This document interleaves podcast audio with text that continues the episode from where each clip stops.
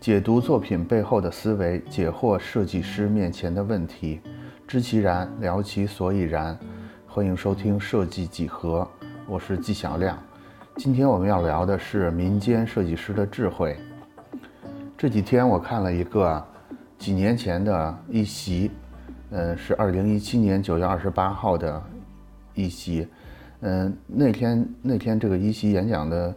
内容呢是一六年的清华美院毕业生叫黄河山，他讲的内容是他的毕业设计和他那个时候出的一本书。这个书和毕业设计的名字呢都叫做野生设计。野生设计这个话话题很有意思啊，在他这个十六分钟的分享里边，他收集了很多城中村里边的民间智慧和这些所谓的野生设计，从。呃，伪装成百元大钞的特殊服务小卡片呢，到四扇门拼成的简易厕所，都特别让人大开眼界，推荐大家去看一看。我印象很深的呢，是其中有一个摆摊神器的民间设计。这个所谓的摆摊神器啊，其实就是一个普通的雨伞，不同的地方是在雨伞上，呃，这个卖发卡的这个人在雨伞上别了形形色色的发卡，这样呢。他只要转动那个伞，就可以把这个在伞面上别的这些发卡都展示给他的顾客看。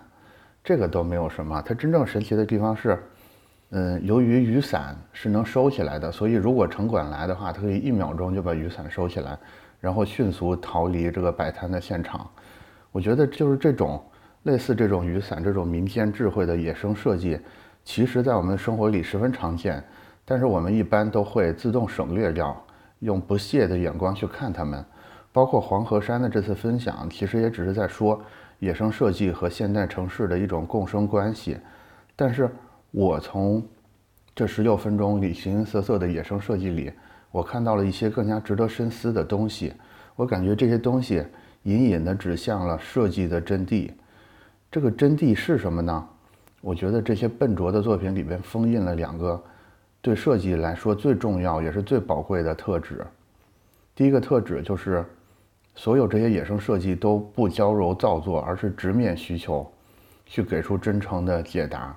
比如说我们很看不起的那些只是写了文字的小卡片，就是它很笨拙，但是它在尽其所能的把它想传达的信息用最快的方式传递出来，这是第一个特质。第二个特质呢，就是这些野生设计都。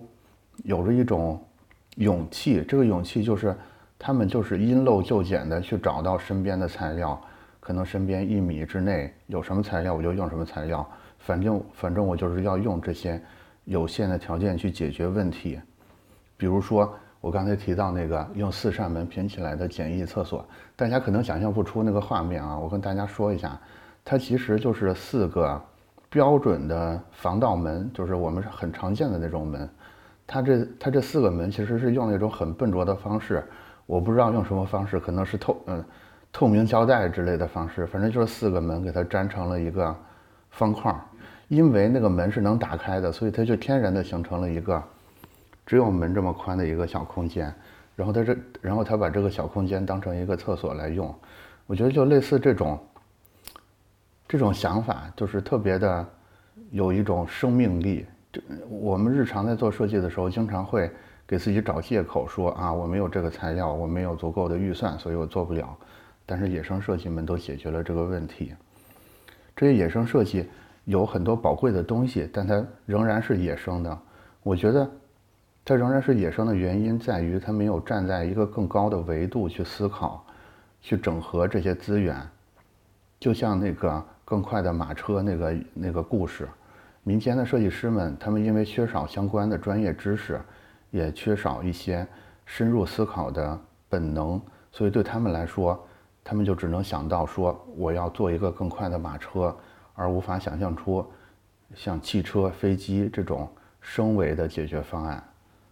所以呢，这些野生设计其实有很大的空间，只要我们的专业设计师愿意加入进去，我们就可以一起完成从野蛮到专业的一个转化。这个转化具体怎么来做呢？我来试着梳理一下。我觉得首先要完成转化，需要专业设计师们的反思精神。这个反思精神是什么意思啊？我们做平面的设计师都很熟悉一个人，叫做高田唯。高田唯是一个很有争议的设计师，也也被认为是薪酬主义的代表设计师。他呢，其实就是民间野生设计的崇拜者。他说，设计不仅是追求世界上的美感，一个没有经历过正规的设计教育、不熟悉各种设计工具的人做出来的东西，会有更加有表现力。因为他为了传达自己的理念而去努力，这件事情本身就是美的。我想把这种美融入到自己的作品里。那高田唯特别欣赏我们中国的一个包装设计，就是我们总是吐槽的椰树牌椰汁的包装设计，我们觉得很丑，可是高田唯称其为了不起的设计，是因为它完全突破了一个包装设计固有的思维。用他的话说，就是。这个包装上面写满了汉字，然后配色又很刺激，但是你完全猜不到里边的饮料是什么，因为因为这个可能也是中文跟日文之间的转译的问题。嗯，就是整个椰树的这个包装设计完全是为了传达信息制作的，所以有着格外的活力。高田唯被业界称为新丑主义，但是他更愿意称自己的作品是全丑。他宣称说，他追求的就是丑陋本身，就是错误本身，因为这些丑陋和错误可以促使人们重新去思考审美的平等性和对于个性的一个包容程度。那新丑风刚刚出现的时候呢，所有人对对他都很不适，包括日本国内也有很多去征伐这个新丑风的声音。但是我觉得，就像杜尚把小便池放进美术馆一样。新丑风这种看似冒犯了设计的动作，其实却扩展了设设计的认知边界。还有比黑体大字更高效的信息传递手段吗？大家想一想。或者，我我开头提到的那个扔在地上的那个冒充成百元大钞的那个小卡片，难道不是一个超强的视觉锤吗？那个四扇门拼起来的这个小小的建筑物。我们仔细去玩味它的话，在实用价值之外，它是不是也有一些隐喻在里边？其实这些问题都很有趣，也都很有价值。但是首先，我们要像高田唯一样，弯下腰来，愿意去仔细的欣赏这些作品。那弯下腰来之后，我们就来到了第二步，也就是专业设计师们胜过野生设计师的部分。这个部分就是我们专业设计师更擅长去挖掘。真实的需求，那有人会说，设计是基于需求的，这个是行业常识，我们不必观察野生设计，我们也一直是这么做的。但是实情真的是如此吗？我之前呃听吴军老师讲过一个故事，这个故事说，有人曾经发明了一款药，号称可以治疗一种病，叫做模糊思维忧郁症。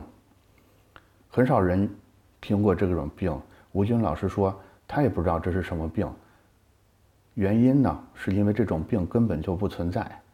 后来这款药就就被美国食品药品监督局给禁止了，不让销售了。原因也很简单，就是你不能为了卖药发明一种病。这种药已经被禁止了，但是我们设计领域里边类似这样的行为其实非常多，就是我们会故意设计出来一个。根本就不存在的需求，然后在这个假设的基础上去做一些莫名其妙的方案。我觉得，嗯，甭甭管是创业者们还是设计师们，你们都错过了一个重要的宝藏。这个宝藏就是那些野生的设计，那里边充满了各种痛点、痒点、爽点。只要我们愿意去仔细观察它，我相信，以大家的聪明才智，一定可以从中间找到很多。创业的或者是设计的机会，那具体怎么找到这种问题背后的问题呢？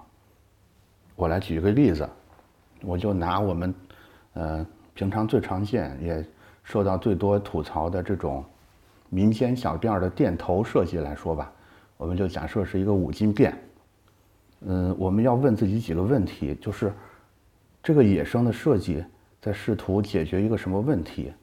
那我们想想这些五金店，这些丑陋的蓝底儿白字儿的这些店头，他们在解决什么问题？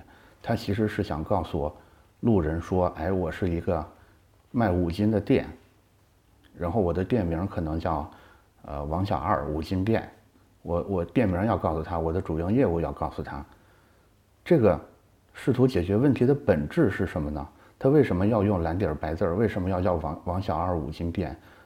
我们发现它的本质其实为了抢夺行人的视觉注意力。大家想一想，嗯。”常规的做法，假如说我们用白底儿黑字儿，甚至用灰底儿白字儿，在街上都会特别的不起眼，就会被被大家省略过去。所以民间设计师们反复对比之后，他们找到了一个，嗯，成本跟视觉突出程度一个一个比较好的组合方式，就是蓝底儿白字儿。所以他们在用他们的方式解决这个问题，但是本质背后其实还有一个问题，就是这个本质。问题造成这个问题的原因又是什么呢？就是为什么他要去抢夺行人的视觉注意力呢？是因为旁边还有别的五金店。大家可以想象一个画面：假如这个店它在一个荒野里，只有一个店，其实它不用去抢夺大家的注意力，注意力自然就在他这儿了。他之所以要做这些动作，是因为旁边的店，比如说第一个店用了蓝底儿白字儿。然后他的生意就好起来，就会逼迫周围所有的店也跟进，用这个策略去，去跟这个事儿。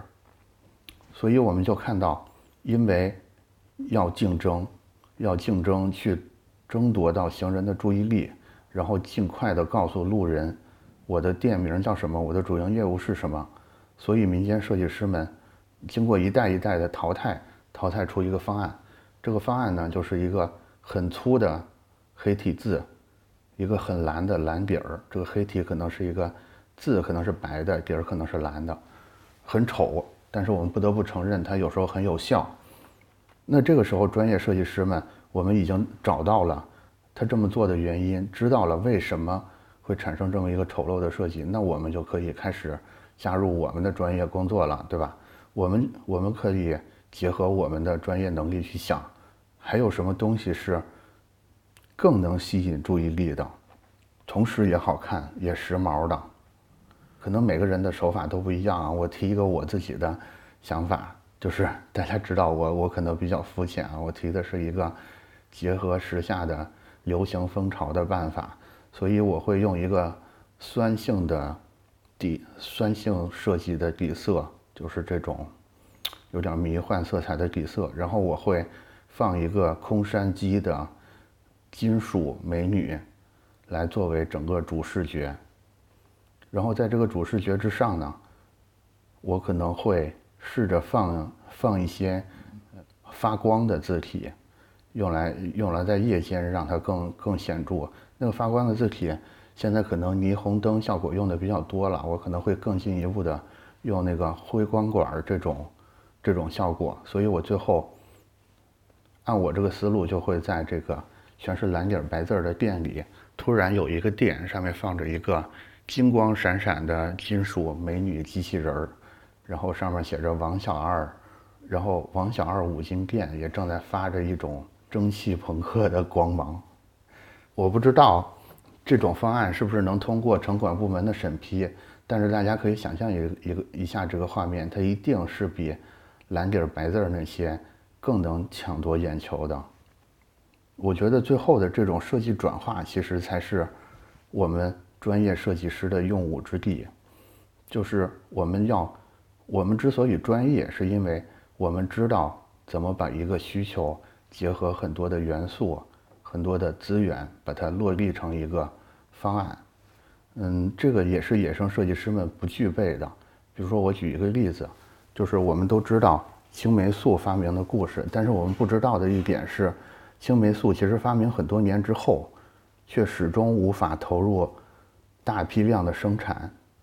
其实发明十年之后，另外一个人从这个发明者的手上接过了这个工作。其实靠着这个第二个人的研发能力和运营能力，不断的持续的投入，其实前前后后投入了几千名工程师和几万名工人的努力，才实现了青霉素的量产。所以我们能看到，说有很多民间设计的 idea 其实是不错的，但是因为他们缺少后面这种对整个产业链的，或者是对其他环节的一种整合的能力，导致这个很好的 idea 没有办法最后落成一个很好的方案。我觉得日本的设计在这点就做得比较好。我收集了两个有意思的日本的贴心的小设计和大家分享。第一个就是我们上厕所的时候，有时候不太舒服，上厕所的时候就会有比较大的声音，然后如果隔音不好的话呢，就会有点尴尬。所以日本的马桶盖儿有一些马桶盖儿会自带一些音效去播放一一段水流的声音。用这个水流的声音去掩盖你的这个让人尴尬的声音，然后呢，它也会有一些，比如说除臭的功能，来方便下一个使用的人。这是第一个贴心的小设计。第二个是，嗯，在日本的长途车的这个座椅的背面，有时候会缝一个特别小的口袋。这个小口袋是干什么用的呢？其实是用来放那个后面后面那个乘客的车票的。也就是说，你只要因因为那个长途车中间那个检票员会来检票嘛，等于这个时候后面乘客就可以把你的票放到这个小口袋里，那个检票员他就可以在不叫醒你的情况下就完成这个检票的动作，这样那个你把票放到那儿，然后你就可以安心的睡觉了。其实这类似这种，我觉得尤其在日本的设计里边，就类似这种不起眼的这细节的设计非常的多。其实它里边有特别浓厚的。人情味儿，但是我同时也看到说，就是这种微妙的设计，它之所以被设计出来，其实它正是来自于一个一个之前可能很笨、很粗糙、很笨拙的野生的设计。比如说，可能在这种马马桶盖发明之前，有人会为了掩盖这个声音去激烈的咳嗽。比如说，在没有这个。座椅后面的小口袋发明出来之前，也可能大家就是要很困难的去用手一直攥着那个票，等到检票完才可以安心入睡，或者你就会被检票员叫醒。我觉得所有让人不舒服的地方，其实都是设计大展身手的机会，甭管它是野生的设计还是专业的设计，其实我们都是为了去减少人们的不舒服。野生不一定就是粗俗的，专业也不一定就是高级的，就好像昂贵的方案不一定就正确，便宜的方案也不一定就是错误。我觉得专业设计师更应该去想怎么可以高效低成本的解决问题。如果设计只有一个必须的话，我觉得就是必须允许和鼓励各种可能性不断的涌现。专业的更漂亮，但是野生的设计往往更有活力。那今天在节目的最后呢，我给大家讲一个小故事，它其实是一个事实，来帮助大家加深对野生价值的理解。这个事实是什么呢？就是我们其实都没有吃过真正的香蕉。什么意思？就是我们现在吃的香蕉，其实不是最开始的香蕉，最开始那种香蕉。叫做大麦克香蕉，其实它已经在七十年前因为基因过于单一被病毒消灭了。但是其实我们现在吃的，也就是说，至少我们这代人，我们吃的都是次一等的香蕉。但即使我们现在吃的次一等的这种被叫做华蕉的香蕉，也可能在不久的将来就会被突然被某一种病害就全部就干掉。原因是什么呢？原因是因为这两代香蕉它都是无性繁殖培育的。无性繁殖培育的意思就是，我们找到我我们的农农学家吧，他可能找到了呃一种产量最高、口味最好，然后病害最少的香蕉，然后就在不断的去复制这个香蕉，就造成它的子代跟父代的基因是完全一样的。优点是什么？优点是维护的成本很低，也就是说，我们就可以用很低的成本大批量的种植这个，种植这个东西，让所有人可以用以比较低廉的价格吃上香蕉。但是缺点就很可怕，缺点是因为所有的香蕉其实都是一根香蕉的复制体，所以任何一个疾病都会导致整个物种的全灭。那那要改要解决这个问题，唯一的办法就是再重新回到山野里去找到这些野生的香蕉，只有这些野生的香蕉才可以改善香蕉的基因。这些野生的香蕉呢，一定是种子很大、果肉很小、口感也不好的。但是，只有这些又难看又难吃的野生香蕉，才可以丰富现在这种主流香蕉的基因。类型来避免这种因为一个病害就全体团灭的这个结局。我觉得这个困局其实我们可以把它类比到我们的设计领域里来。这就是为什么我们必须允许和鼓励各种可能性不断的涌现。我再说一遍刚才那句话，就是专业的更漂亮，但是野生的更有活力，不是吗？那你们见过或者做过哪些野生的设计呢？在评论区和我们说一说，我们下期继续聊设计。